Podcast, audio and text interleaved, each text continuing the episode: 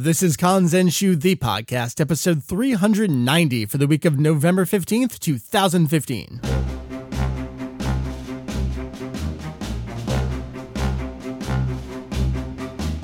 What is up? Welcome to the almost, not quite, 10th anniversary of Kanzenshuu, the podcast. Oh, wait, I screwed it up. I'm supposed to let you say the podcast.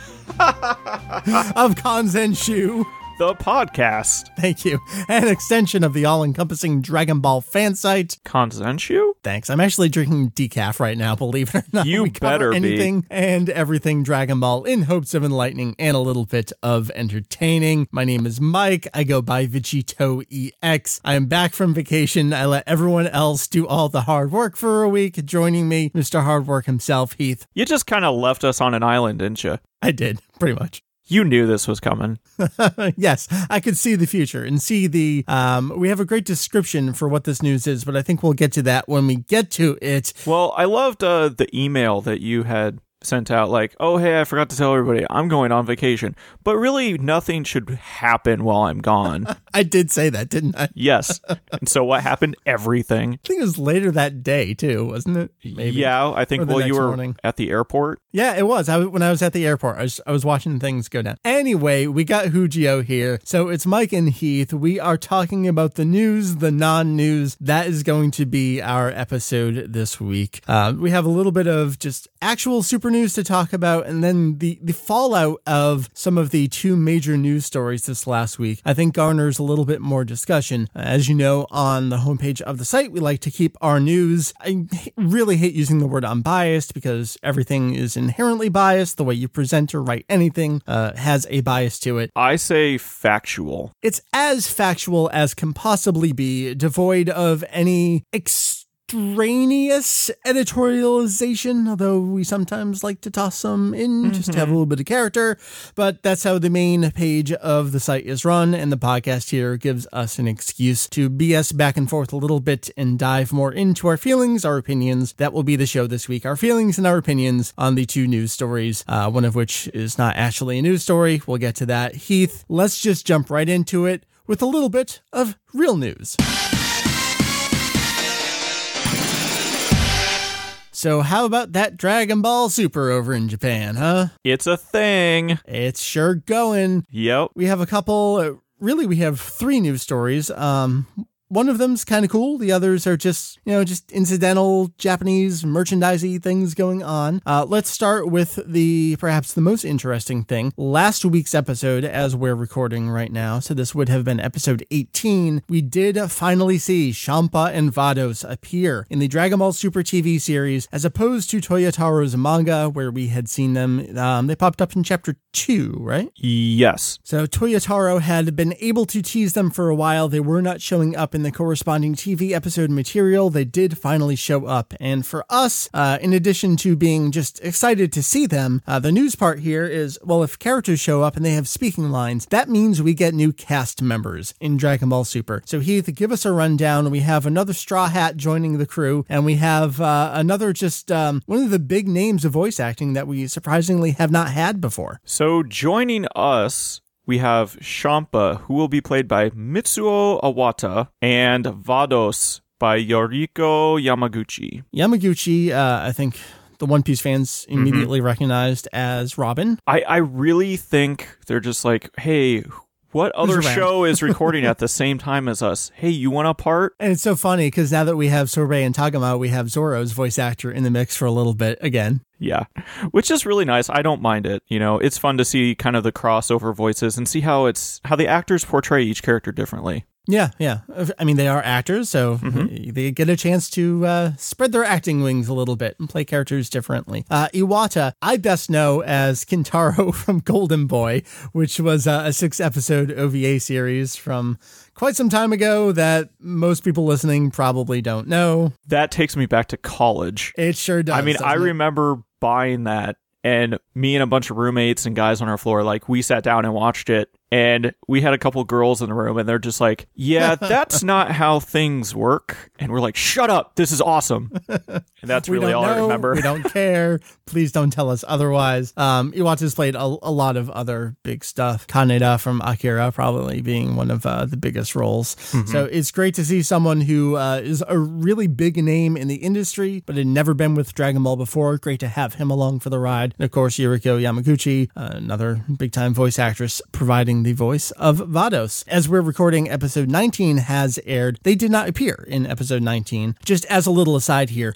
So we get that brief little tease of Champa and Vados at the end of 18. Do you think that they will be regularly introduced as the B story going on in the episodes, or is that a one-off tease and they're going to kind of drop it for the remainder of the Frieza retelling? You think they'll pop up again during the retelling? I would like to see them pop up. I think it'd be neat to have more of a B story, because for a lot of the Battle of Gods arc, the B story were more of the minor characters and people that were there. I think it'd be neat to have something going on elsewhere that we could kind of follow. You know, I'd be fine either way.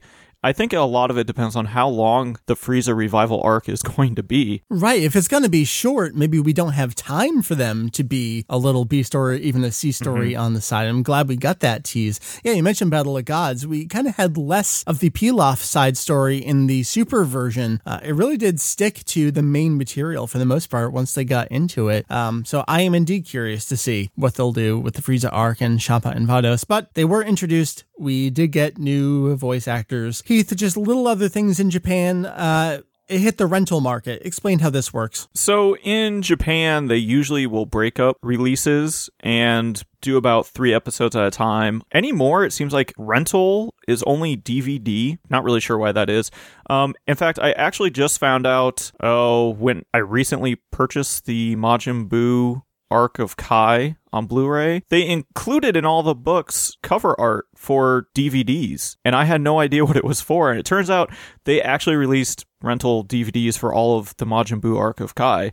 Okay. And they created exclusive artwork that matched everything else. So it was kind of neat, kind of a waste of money. But anyway, but yeah, there is a DVD rental market in Japan, and prior to most releases coming out, they'll kind of stick them out there, 3 episodes a pop, and they're released usually earlier, especially in this case because Super is coming out in more of a box set, so they're doing 12 episodes at a time, and they're kind of breaking it up here for the rental market, which makes me wonder, is there really still a huge rental market in Japan? Because I know in North America, it's almost entirely just dead. I mean, even the red boxes are a dying breed right now, the way that Hulu and Netflix and everything else is really taking over. But so the first one's out there. It's 3 episodes, came out November 3rd. The next one is due out December 2nd, which is actually the day that the first real Blu-ray and DVD box set comes out. A lot of people are holding out hope. Episode 5 is going to have some touch-ups. I would not hold on to that hope, but we'll certainly know come December 2nd. There's not a whole lot to say or look into with this first one. I don't know anyone that's checked out this first rental volume. I don't know if there's any touch-ups. Probably not. I think collectively no one really cares and just holding out for touch-ups on episode 5. Let's wrap up the rest of the super news here. Dragon Ball Super, McDonald's, Happy Meal, Happy Set. You get some cards. A lot of people were disappointed because there have been figures in the past, but Dragon Ball Heroes is what makes the money. Oh, definitely. But there are some figures coming out, just not for McDonald's. Right. Oh, there's so many figures. I'm kind of overwhelmed. I was looking the other day as there's 1 or 2 I want to buy, and then I realized just how many are coming out right now. It's what you get when you have multiple lines from different brands. Mm-hmm. You have a movie that just came out. And then you have a TV series that is currently underway. Mm-hmm. And with new transformations, new forms, and new characters. Good God. I think the Dragon Ball 30th anniversary website, all their news anymore is just, here's a new figure. Here's a new figure. And here's the God Mission update. And then another 6 in a row of figures. So anyway, we have 6 exclusive McDonald's Dragon Ball Heroes cards here. Goku, Vegeta, Beerus, Whis, Frieza, and Super Saiyan God, Son Goku here. Great. If you want them, you can probably find them relatively cheaply on your favorite third-party sales website. As a little aside here, my game of choice on vacation was actually Dragon Ball Heroes Ultimate Mission 2. It was a great pick up and play for 15 minutes and then put away kind of game. game, move on to the next activity.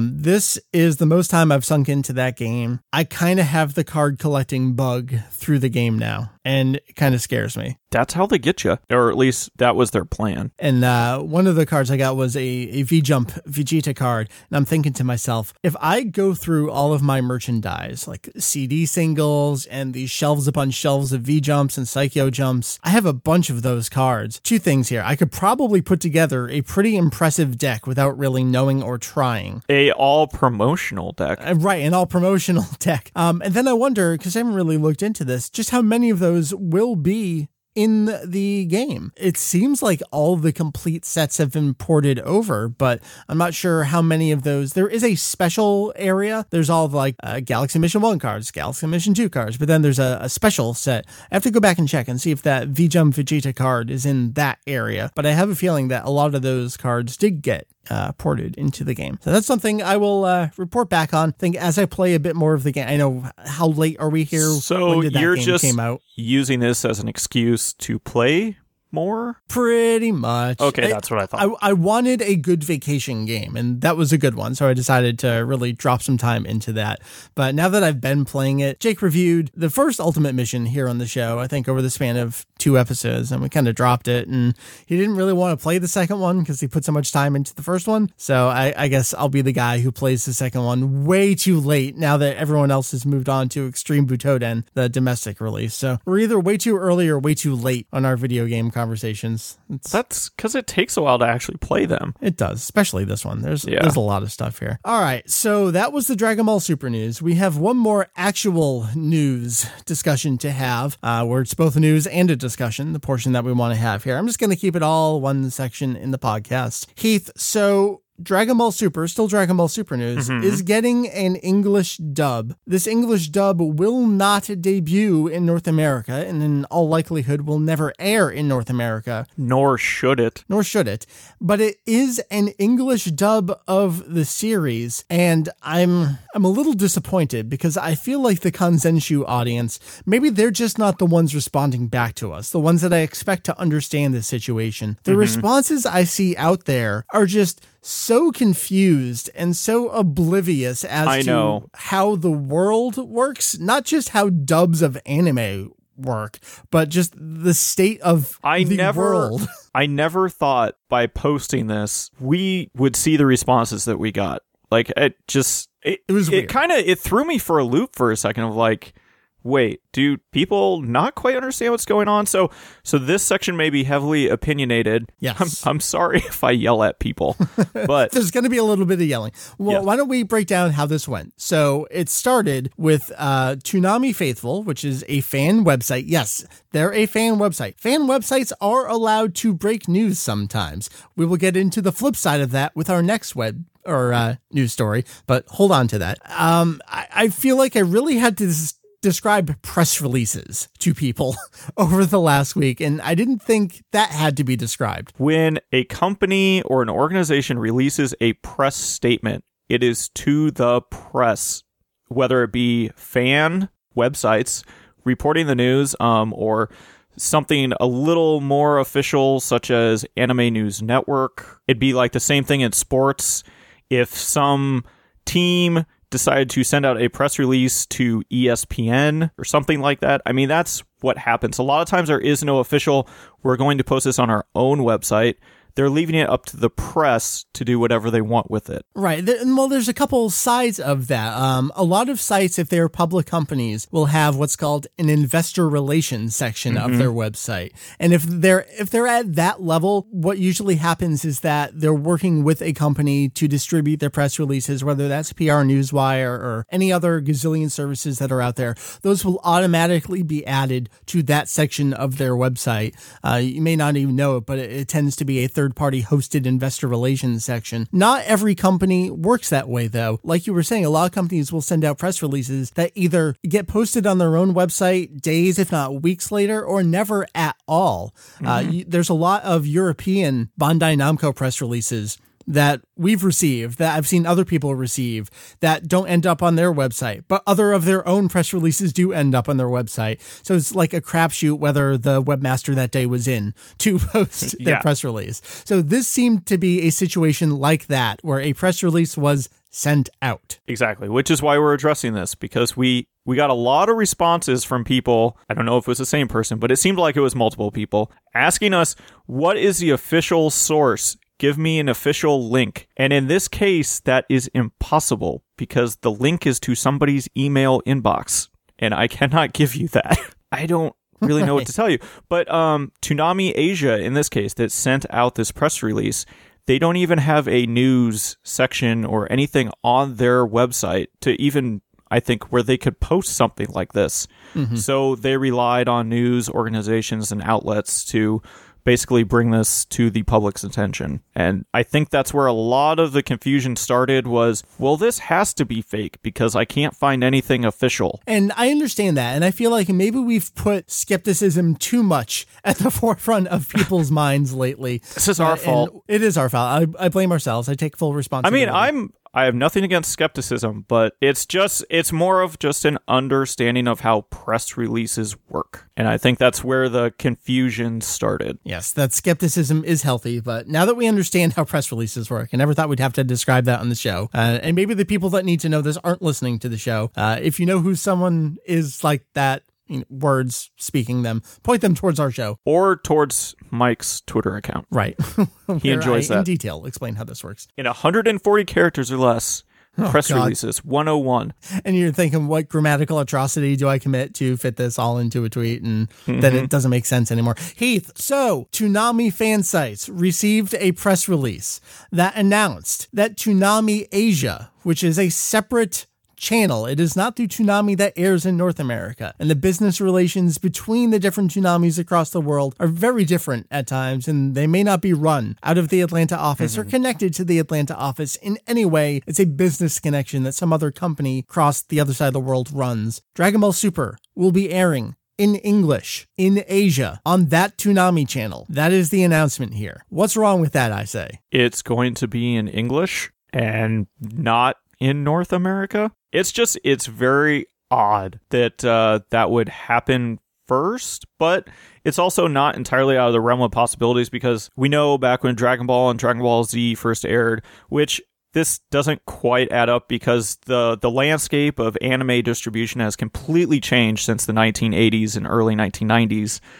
North America was hardly involved at all at that point. Back then, Hong Kong received their own English dub, but of course, a lot of people might not be aware of it because Dragon Ball and Dragon Ball Z were not as mainstream globally as they are now. And so it is a little odd that it would premiere there rather than other places, but Toei, it's their decision. So, well, let's talk about that business side of it. Something I was mentioning, if you're a subscriber to the podcast, you got this. I was talking about with Kerbifer in his Kerblog series, and if you didn't get it in the podcast feed, you can check it out on his YouTube channel. The business decisions around Dragon Ball and what we expect Toei is expecting from a business partner. The number one reason why Dragon Ball Super probably isn't out in this country and other countries is Toei probably wants a TV deal in place before they start dishing it out. And they probably do arrange prices differently throughout the world. So what Funimation may pay for Dragon Ball Super could be entirely different from whatever company this happens to be in Asia, but they probably got a TV deal lined up, which is why they're getting it now. And that I can, without naming names, say that is 99.9%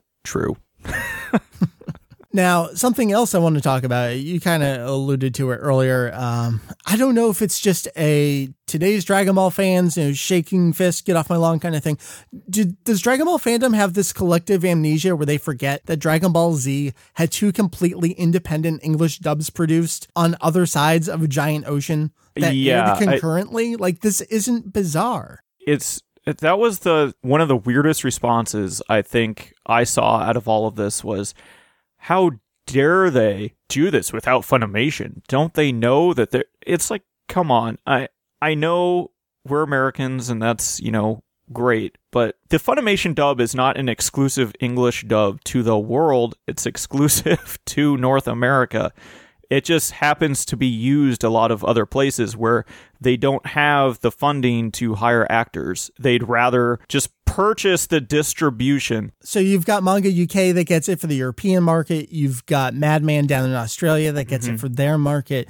If they wanted to, those companies do have their own ties to Toei. And we've talked about this on the show in interviews with some of those people on the show before, where they'll want to do it and they'll be like, this is what we can do. And Toei will say, well, do this because this is available. And you can work with those partners to get their products. So it's like less work for Toei to do, less work for Manga UK to do because someone's already done it. This could just be an example of someone's got the means and has got the distribution that they can do it themselves. We've seen English dubs come out of these regions before. We have. That's the thing. Like, does...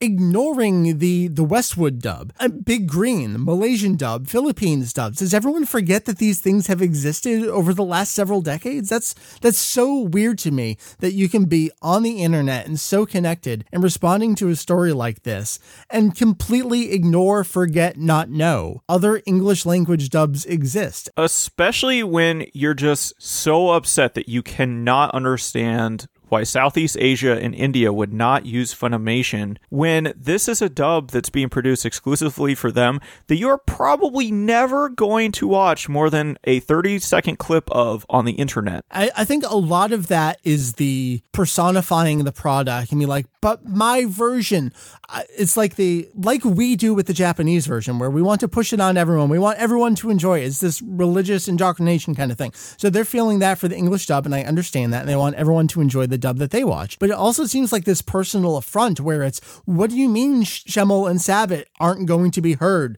throughout the world? Like, I'm sorry, you are not the only people in the world that speak English. Yeah, it really took us aback, or at least for me. It was kind of like, what? I just did not understand a lot of the responses. I can totally understand that you would be upset that Funimation is not the first English company to create a dub for Dragon Ball Super.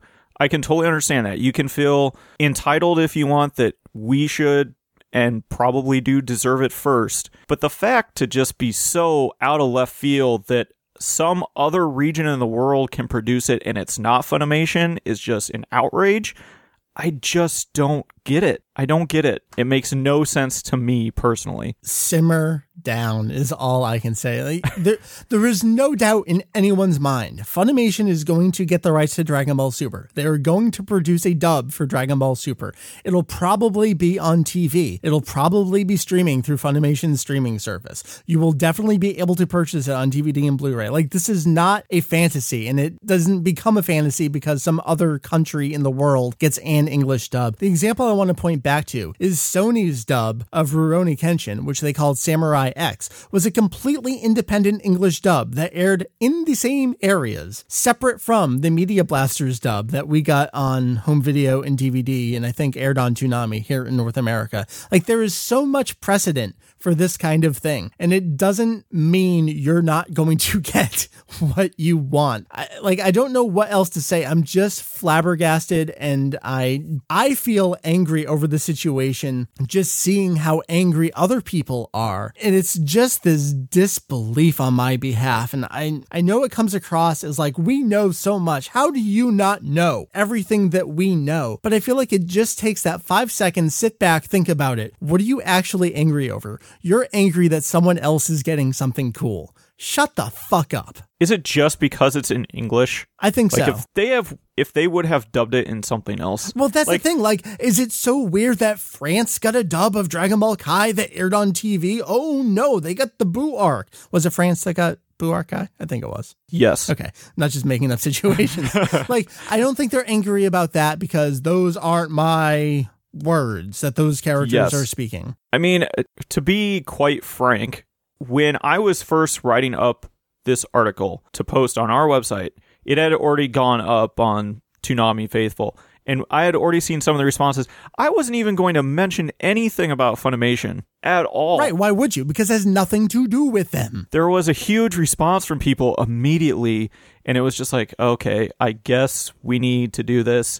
And even the people I contacted at Funimation, I'm like, I know you have nothing to do with this, and I'm really sorry, but I need a statement from you to supply the demand for a statement. And it was just like, what are we even doing? That's the thing, is I saw it happening from afar, and those were my exact words, was what are we even doing? That felt so weird to me. So I'm going to get another beer, because now I need one. Blame all of you people. So I don't know how much else there is to say about it. This does not preclude Funimation from getting Dragon Ball Super, which I'm sure they will. They will get you the product you're looking for. Oh my God, chill out. It's okay that someone else got something. And that's my editorialization on this story. There you go. So to recap, Toonami Asia will be picking it up. If you live in Indonesia, the Philippines, Thailand, Hong Kong, Singapore, Taiwan, Pakistan, Maldives, or India, is very likely in mid-2016, you will be viewing Dragon Ball Super in English on Toonami. There you go. I'm excited about that because I would love to see some new takes on these characters. I would too. I think it'd be interesting. And if anything, you let them do it first, and then whatever people complain about, then Funimation cannot do that. Heath, you had a setup for the final thing we're going to talk about. Would you like to share what your description of this is? Let's see if I can remember. I hate when non-news becomes news because people think it's news when it's not. Does that make sense? That's a great description. And this is definitely going to be, I mean, you're either going to love us for what we're about to do, or you're listening in, you're hate listening, because you know exactly how this story is going to go down. This is definitely, we admit and we're reveling in it. This is, we know better than other people do, and we're going to sit you down and shake our finger at you and tell you how you're supposed to do business on the internet. But God damn it, this was just such a big fuck up. And to see the indignant, like, putting my feet in the sand, and we stand by our story. Holy cow, man. We got a lot of emails, a lot of tweets, a lot of messages on Facebook. Hey, you guys missed this. Hey, and we tried to nicely reply to as many people as we could that, no, we did not miss this. We know about it. It's okay. We're going to let it blow over because it's not real. Unfortunately, no one could let it die. Why this didn't die, I have no idea. That's what we were hoping was going to happen.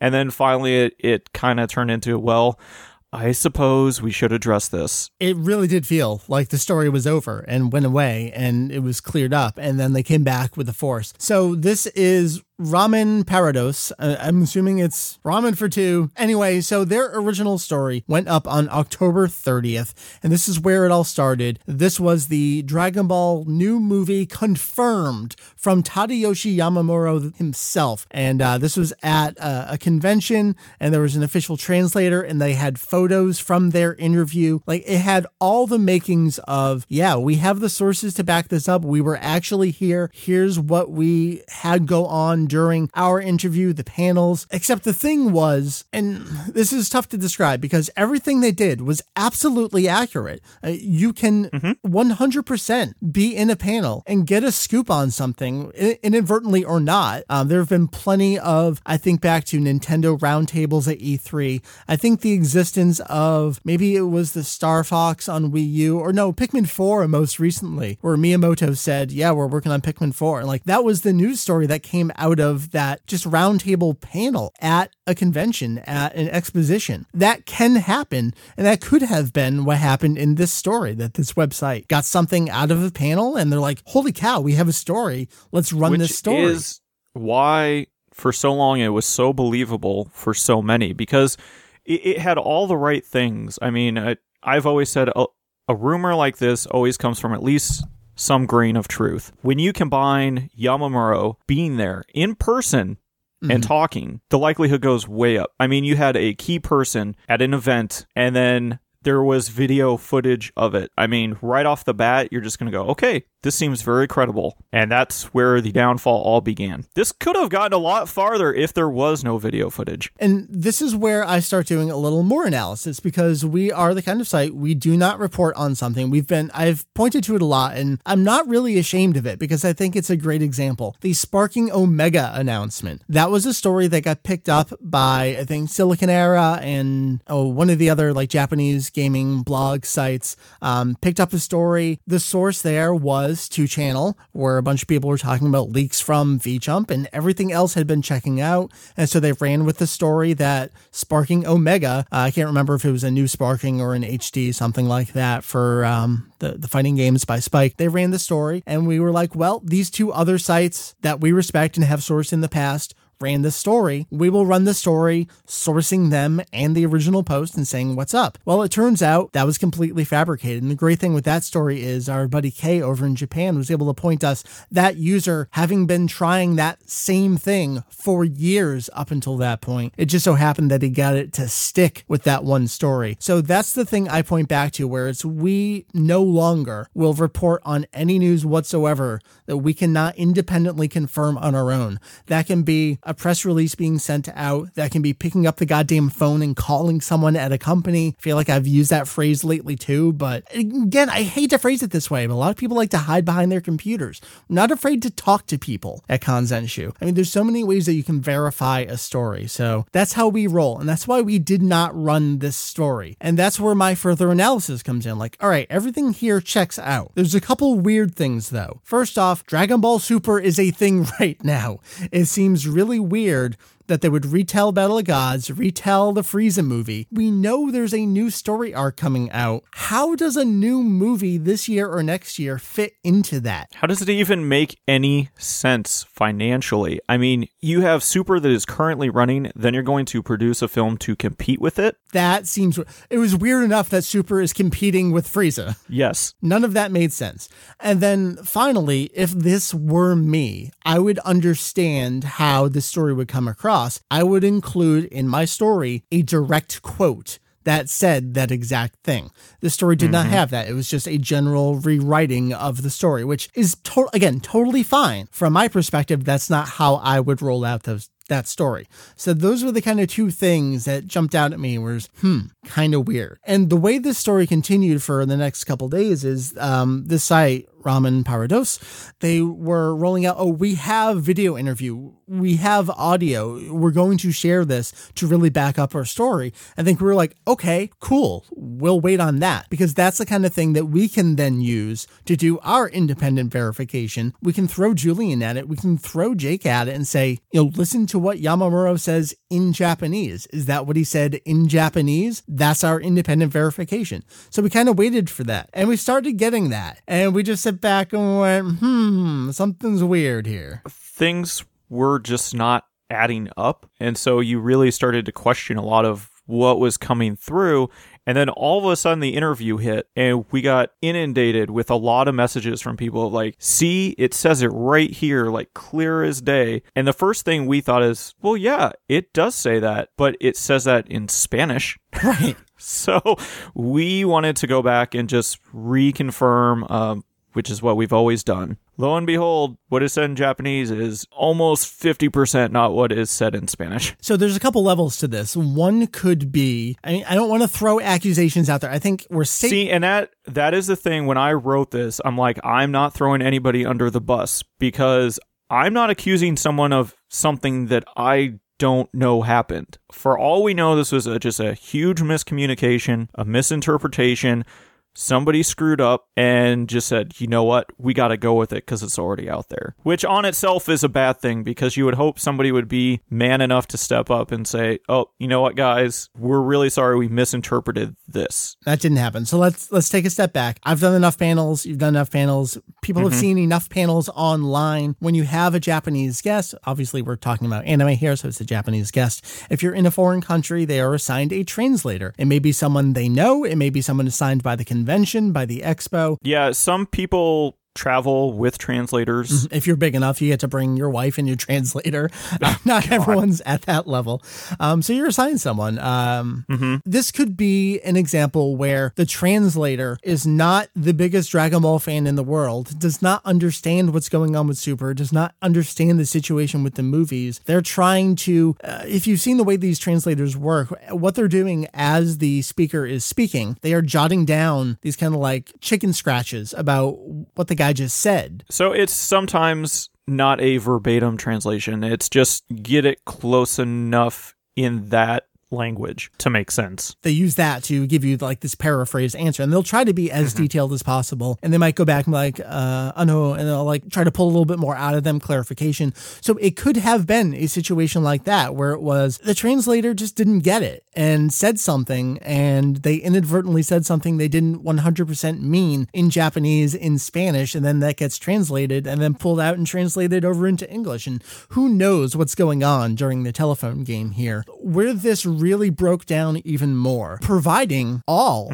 of the interview for anyone. Because initially it was, this was said at the panel, right, they had periscoped the panel. So a lot of people listened in and just said, you know, first off, the audio is really bad. Yeah, so it was tough. That didn't really help. But you could make out the Spanish translator. And we had a lot of people, even on our forum, saying, hey, I'm fluent in Spanish, or my friend is fluent in Spanish, and we listened to it, and he does not say that at all in Spanish. So then a lot of it came down to, well, he didn't say it at the panel. We interviewed him one-on-one. And it was like, oh, okay, well, I can see that. And then it all just kind of snowballed from there. And they really dug their heels in the ground and just said, no, we're going to show you this video and you guys will see that we are 100% right, that this is what he said. And I get that. Like, that's almost what I would do if I were in their situation. Like, fine, you don't believe me because we're professionals. We have all of this recorded and available. We will show you. Fine. If we have to, we will show you. And I think the problem here was they didn't know what they had. I'm almost 100% guaranteed that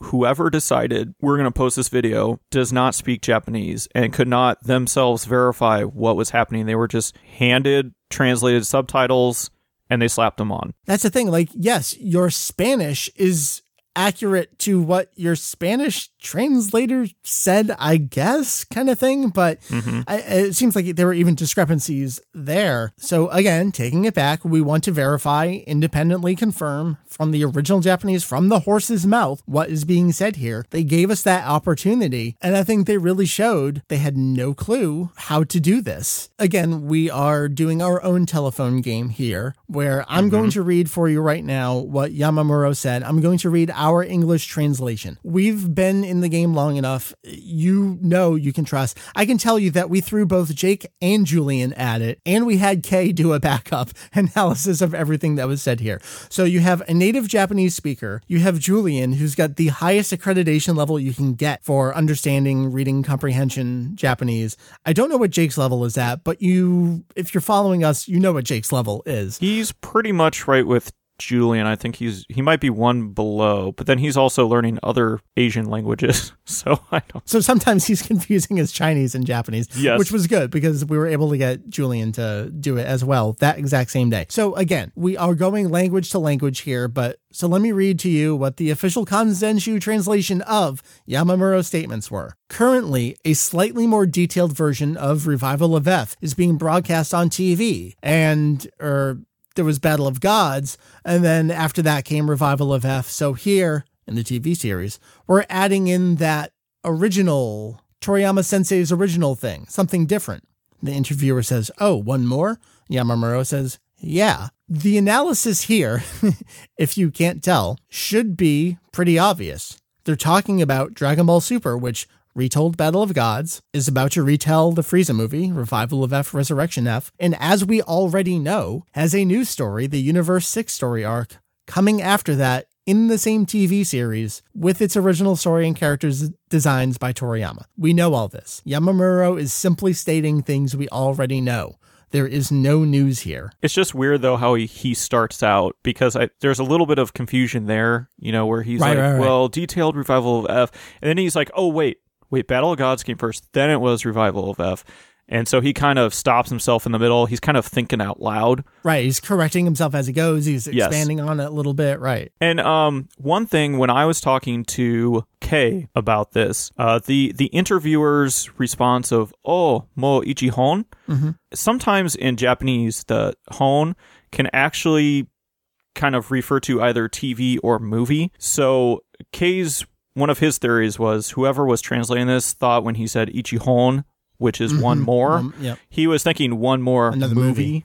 And so there's little nuances where it's kind of if you're not a native speaker or you're not around somebody that really is in tune with what someone's trying to say, things can kind of get a little skewed, which is, again, why we were kind of like, maybe this was a little misinterpreted, not just way intentional, we're going to make this up. But so, yeah, it's kind of hard to tell some of that. The thing is, you go to their Spanish translation of what was said there. And of course, we have to translate. We're speaking English, so we have to give you our English translation of the Spanish of the Japanese, which is not an accurate description of the Japanese. What I'm getting at here is that in the Spanish translation, they use words like trilogy, but that's not said in Japanese. There is no reference to three movies. So like there's already a major breakdown there, and you can see just how far this gets skewed.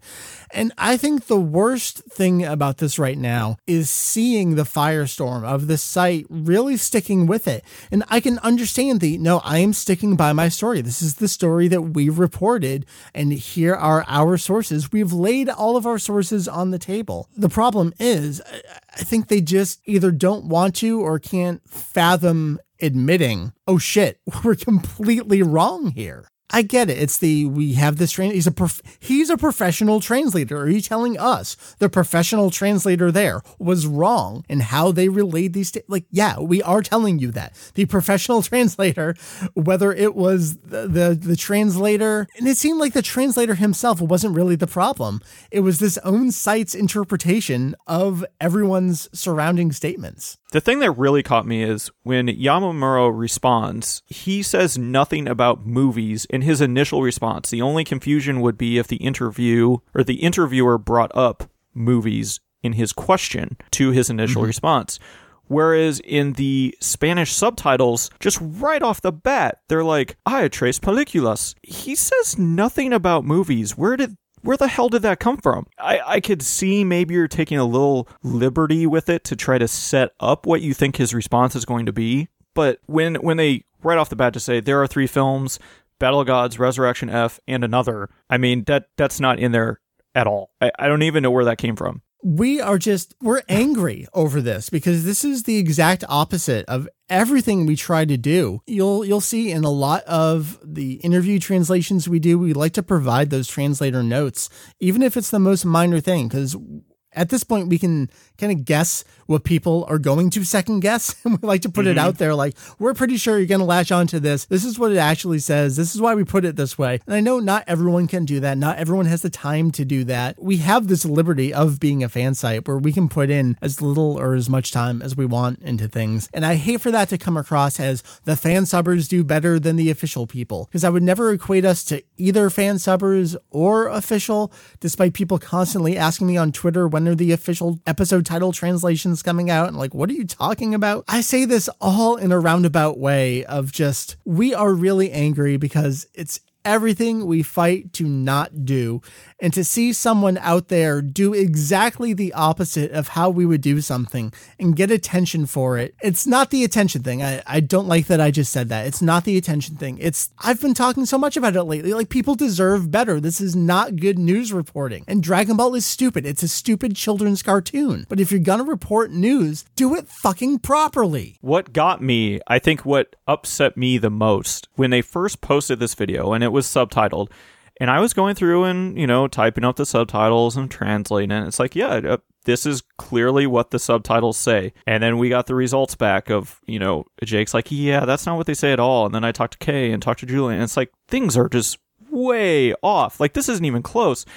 And then, along with the video, they decided, let's post a transcription of everything. Uh-huh. And you're like, okay, you go read that. There are things in their transcription, and not just like one or two cases, like all over the place, that aren't even in their own subtitles on the video, which just makes absolutely no sense. And then you start comparing what the subtitles say to what's in the transcription, and they even more so go full in of this is what he says, and they change it so it's even more definitive that, oh, it's in production and this is absolutely what's going to happen and explain these events. And it's like, right. I know they're like doubling down that no one's going to read this. So yeah, that's what really blew my mind. It's like, at that point, to me, somebody over there knows what's going on, and you're doubling down in hopes that nobody's going to notice. Yeah, it's just that tunnel vision thing. And I say this from experience, not necessarily with Kanzenshuu, but it's like, I did this and this is what it was. And just this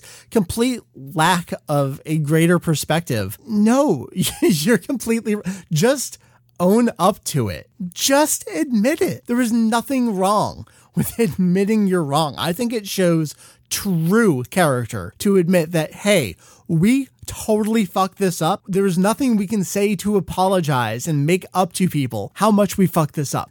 That says so much in so few words. To see that would, I think, mean the world to us and to the rest of the fans who are just watching this shitstorm happen over on this website. And they're saying the exact same thing on the other side. I saw some of those the statements in response are like, we don't care if one or two people don't believe our story. Like, we are having exact opposite conversations in corresponding English and Spanish here right now. It's one of those things like, we know we're right, so we can say all of this with such determination. And they're probably saying the same thing. I would imagine so. Except they're wrong. I love some people's responses of, you know, as soon as a new movie is announced, they're going to be like, see, we told you. Exactly. Like, of course, there will probably be another movie someday. And they will 100%, if they don't own up to it. That is the thing they will point to.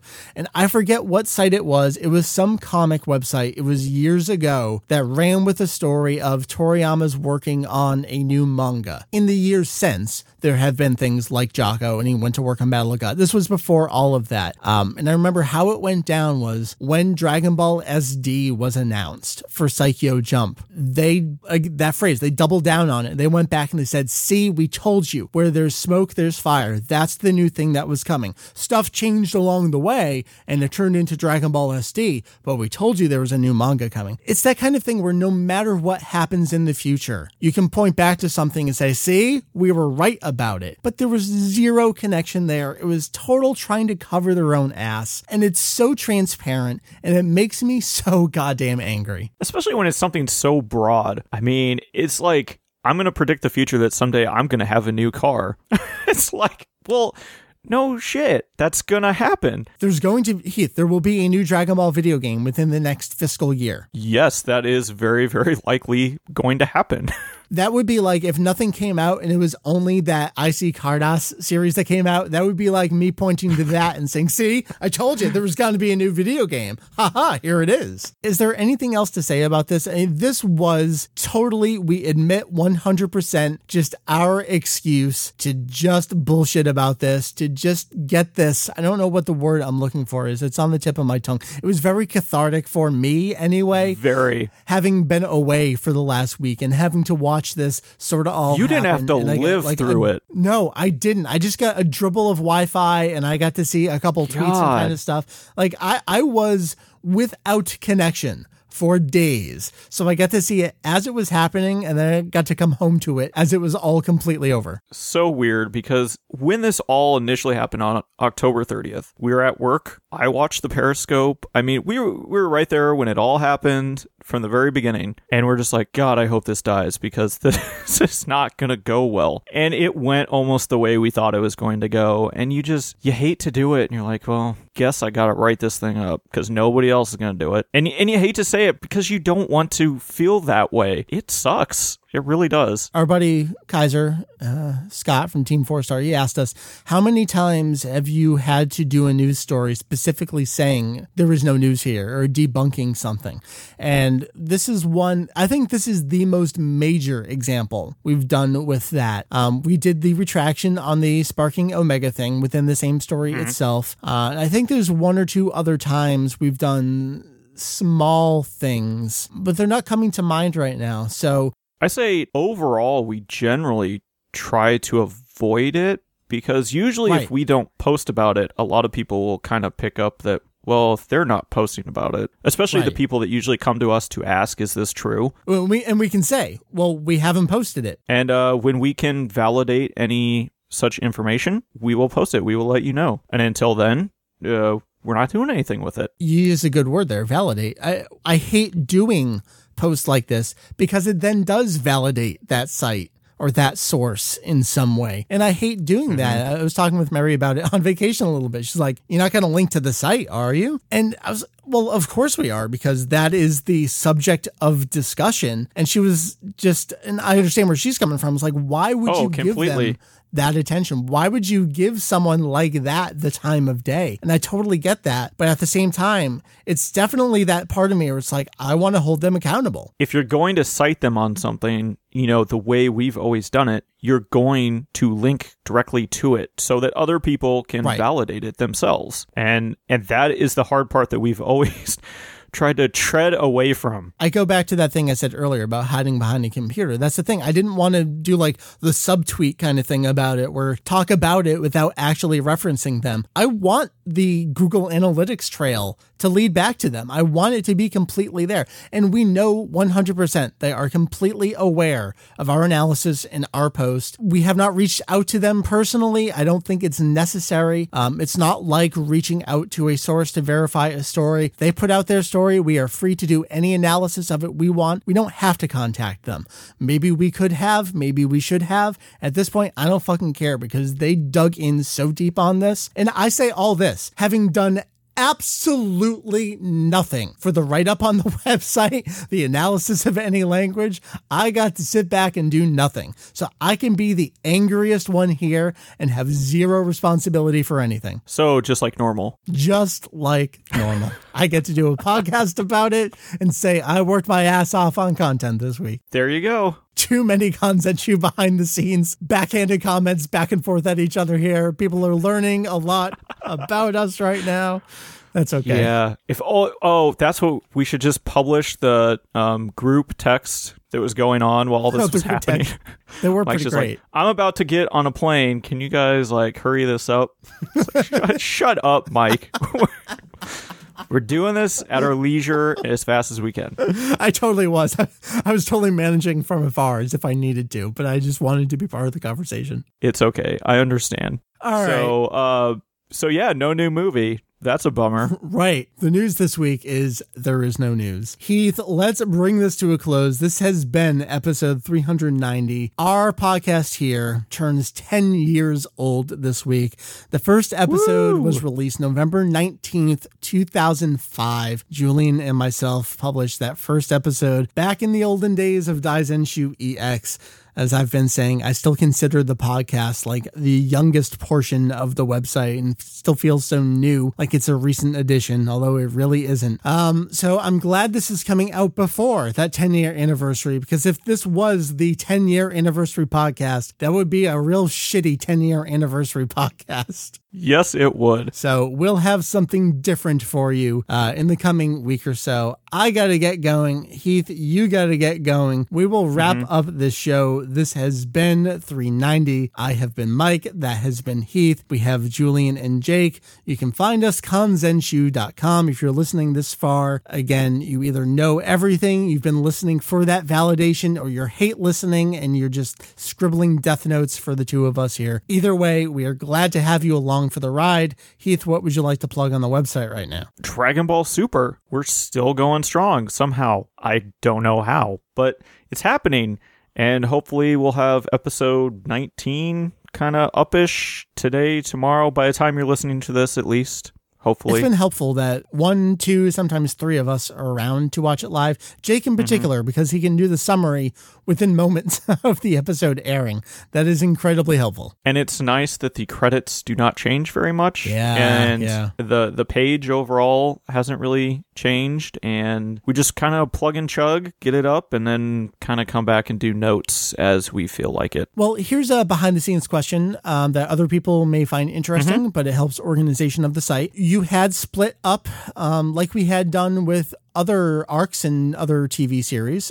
We decided to split up the Dragon Ball Super episode description pages. We have the main listing, but then we have by arc as well. We were going to do the Battle of Gods arc and the Revival of F arc. Heath, do you think now that episode 19 had Frieza in the title card? Let's decide right now. Shall we consider that the official start of the new story arc? See, that's what I was debating, and I haven't really decided yet. Like, I don't feel like having 4 episodes as like a mini training arc really suffices as anything. Right. So do we tack that on after or in addition to Frieza? Yeah. So that's our little discussion. Maybe we'll finalize that off mic, but we are thinking about that because people definitely did ask us, is there an official delineation here or are you making it up? And we'll fully admit, no, we are making it up as we go because there is no documentation. And this is the title cards are the best documentation we have right now until there's something other than a Superstar guide. And nothing official about it will probably come out until after the series is over and they re-release the Daisenshu again. Quite some time. All right, we'll bring it to a close. We've talked about all the stuff we got going on. We've talked about the news. We've talked about the non-news. This, again, was episode 390. I'm Mike. That's Heath. I said all of this already, but then we got sidetracked with other conversations. Heath, bring it to a close. Adios, mis amigos. We'll see you next time.